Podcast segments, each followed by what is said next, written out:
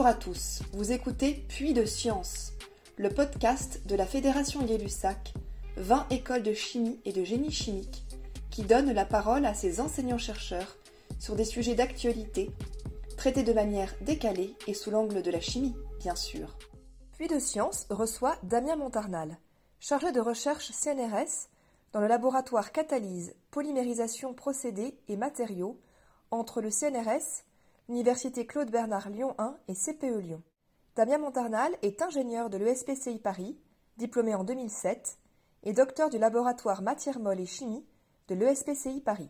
Il a reçu cette année la médaille de bronze du CNRS pour ses travaux dans le domaine de la chimie des polymères.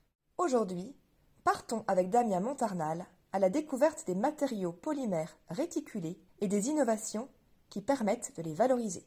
Alors, une des meilleures stratégies pour améliorer la durabilité et la résistance thermique et chimique des matériaux polymères, c'est de connecter de manière permanente les chaînes polymères qui les composent par des liaisons chimiques covalentes. Cette transformation qu'on appelle réticulation se retrouve ainsi dans de nombreuses applications de la vie de tous les jours, où la stabilité dimensionnelle ou le maintien des performances mécaniques est vraiment critique, en particulier quand il y a des contraintes qui sont présentes ou quand il y a certains solvants ou des hautes températures. On peut notamment citer des utilisations dans la vie de tous les jours, comme les matériaux souples, les pneumatiques, les mousses, les joints d'étanchéité, mais également des matériaux plus rigides, comme le polyéthylène réticulé dans les canalisations d'eau chaude et froide, voire des matériaux très réticulés, très rigides dans des cols structurels ou la majeure partie des composites en combinaison avec des fils de verre ou de carbone qu'on retrouve dans des coques de bateaux de plaisance ou des pales d'éoliennes.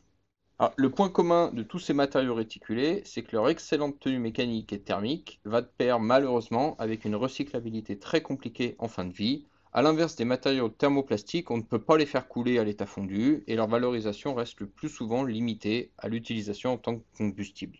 J'ai commencé donc à m'intéresser à cette problématique euh, de matière très fondamentale il y a déjà une dizaine d'années lors de mes travaux de thèse avec euh, Ludwig Leibler et François Tourniac.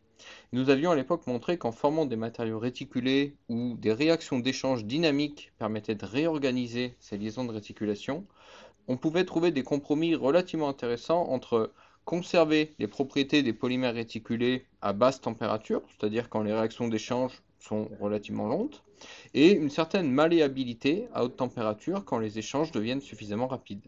Et c'est précisément cette malléabilité qui nous permet de réutiliser, recycler ou remettre en forme euh, les matériaux euh, sans perdre trop de propriétés mécaniques.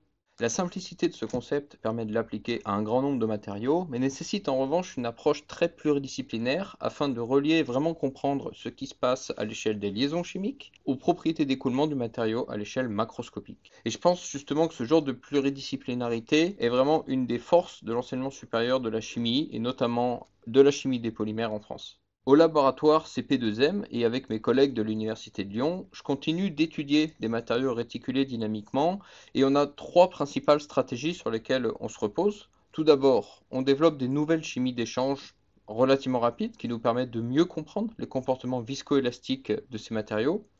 Puis on essaie de développer de nouvelles formulations en optimisant les propriétés thermiques et mécaniques et leur recyclabilité, soit en fonctionnalisant ou en mélangeant des matériaux commerciaux déjà disponibles. Et finalement, depuis tout récemment, nous essayons, notamment en partenariat avec le Centre technique de la plasturgie et des composites, d'utiliser justement des matériaux qui sont actuellement en fin de vie, issus de déconstruction de bateaux de plaisance, comme gisement pour pouvoir créer une nouvelle génération de composites qui seront plus facilement recyclables quand leur fin de vie sera arrivée. Merci d'avoir écouté notre podcast. Suivez la Fédération Gay-Lussac sur les réseaux sociaux et retrouvez tous nos podcasts sur YouTube et sur les plateformes d'écoute. À bientôt! よっ!